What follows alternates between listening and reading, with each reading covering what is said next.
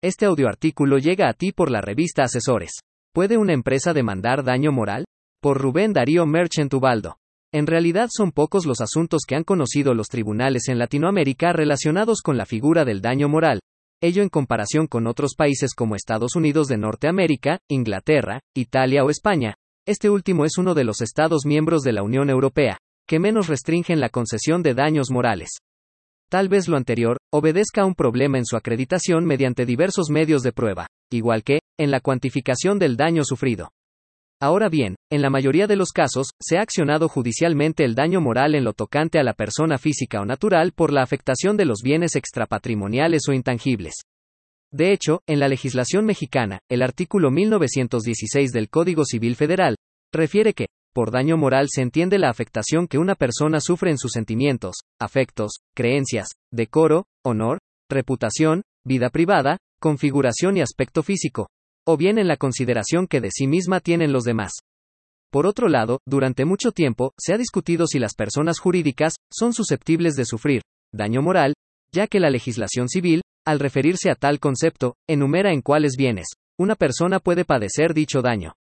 Es por ello, que resulta conveniente hacer un examen en el sentido de advertir, si una empresa tiene legitimación activa para demandar daño moral. Por consiguiente, en forma enunciativa y no limitativa del precepto jurídico de la legislación civil que se cita, se observa que, al señalar el término persona, están incluidas tanto las personas físicas como las jurídico-colectivas, también llamadas personas morales, dentro de las que se encuentran las empresas, y que son susceptibles de resentir una afectación. De no ser así, se limitaría el acceso a la justicia, consagrado en el artículo 17 de la Constitución Política de los Estados Unidos Mexicanos, y que a la letra dice, Toda persona tiene derecho a que se le administre justicia por tribunales que estarán expeditos para impartirla en los plazos y términos que fijen las leyes, emitiendo sus resoluciones de manera pronta, completa e imparcial. A mayor corolario, en sesión de fecha 26 de enero de 2005, la primera sala de la Suprema Corte de Justicia de la Nación Mexicana, emitió la tesis de jurisprudencia 2005 de rubro daño moral. Las personas morales están legitimadas para demandar su reparación en caso de que se afecte la consideración que tienen los demás respecto de ellas, artículo 1916 del Código Civil para el Distrito Federal. Con lo anterior, se reconoció que las personas morales al ser también sujetos de derechos y obligaciones, según los artículos 25 a 27 del Código Civil para el Distrito Federal, adquieren personalidad para realizar ciertos fines distintos a los de cada uno de los miembros que las componen, como lo establece el artículo segundo de la Ley General de Sociedades Mercantiles, que obran y se obligan por medio de los órganos que las representan, y si el derecho les atribuye la calidad de personas morales a esas colectividades que adquieren unidad y cohesión a través de la personalidad, y por medio de esta construcción técnica les permite adquirir individualidad de manera similar al ser humano, y toda vez que el daño moral está íntimamente relacionado con los derechos de la personalidad, es indudable que por equiparación y analogía los conceptos relativos a la reputación y a la consideración que de sí misma tienen los demás, también se aplican a las personas morales. Dicho criterio jurisprudencial cambia radicalmente el cuestionamiento que imperaba en los órganos jurisdiccionales, respecto si, efectivamente, las personas jurídicas podían demandar el pago de un daño moral, o si tal acción, solo correspondía a las personas físicas, atribuyéndoles valores que antes solo eran concebidos para las personas naturales. Amén de considerar que, resulta pertinente invocar el aforismo, que ha sido aplicado reiteradamente en el contexto de interpretaciones jurídicas, donde la ley no distingue, no hay por qué distinguir. Similares criterios han adoptado los tribunales en países como Chile, Perú, Colombia, Brasil y España, en los que se ha sostenido que las personas jurídicas sí sufren daño moral y éste es susceptible de ser reclamado e indemnizado. Ello en razón de que existe una lesión de derechos de personalidad, tales como el honor y reputación, bienes jurídicos de los que indudablemente pueden ser titulares las personas jurídicas. No se puede soslayar que el riesgo de posibles daños ocasionados como consecuencia de las relaciones jurídico-negociables se encuentra latente en elementos subjetivos como el buen nombre, la reputación y la calidad de los bienes y servicios que se tornan trascendentales, esto es, el descrédito que puede disminuir las ganancias que se pensaban obtener, con una repercusión de carácter económico. Cabe enfatizar que tocante a las instituciones del Estado como personas jurídico-colectivas públicas, no les resulta aplicable similar analogía de afectación por daño moral. Lo anterior, en razón de que en primer término, no tienen un fin de lucro, es decir, el fin que persiguen, es la atención de un servicio público. Y en segundo lugar, acorde con su naturaleza, se está expuesto de manera constante a la crítica, conformidad o inconformidad de la ciudadanía. Aunque, existen mecanismos como la malicia efectiva, regulada en la legislación de la Ciudad de México, que posibilitan a un servidor público al reclamo ante la justicia, por la afectación en su patrimonio moral, por opiniones o informaciones difundidas a través de los medios de comunicación.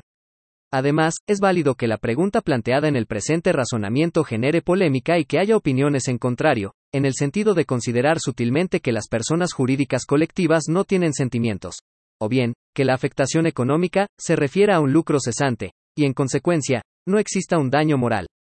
Sin embargo, los impartidores de justicia y operadores jurídicos, debemos considerar nuevos paradigmas y hechos que ocurren en el mundo fáctico, que requieren de una adecuación jurídica y acceso a la justicia, tal y como ocurrió con la reforma constitucional en México en junio de 2011 en materia de derechos humanos, al considerar conforme a los criterios del máximo tribunal del país, que también se incluía en el bloque de derechos a las personas jurídico-colectivas, acorde a su naturaleza jurídica. También sería conveniente abordar otros cuestionamientos aleatorios en torno al caso planteado, tales como, ¿en qué consistiría la afectación y pretensiones? ¿Cuáles serían los medios de prueba necesarios para acreditar el daño moral en perjuicio de las personas jurídicas colectivas? ¿Y cómo se determinaría la cuantificación? Desde luego, que requiere de otro estudio y análisis para advertir las respuestas. Bajo las anteriores consideraciones, en un juicio de daño moral debe acreditarse el desprestigio social y empresarial, lo cual se ve reflejado en las repercusiones que tuvo una empresa, luego de la emisión de una nota pública dañina para su imagen. Por consiguiente, es menester que se aporten al juzgador elementos ilustrativos de ese daño a su reputación, como lo sería de manera enunciativa más no limitativa, la presentación de evidencias de clientes y proveedores que se desvincularon de su relación comercial a partir de la difusión de la información dañosa, o de entidades financieras que habrían dificultado o negado la concesión de créditos a la empresa con motivo de esa mala publicidad, impactos negativos en el precio de sus acciones después de su publicación, e incluso, renuncias en masa o afectaciones en la moral de los empleados que mermaron su estabilidad o productividad.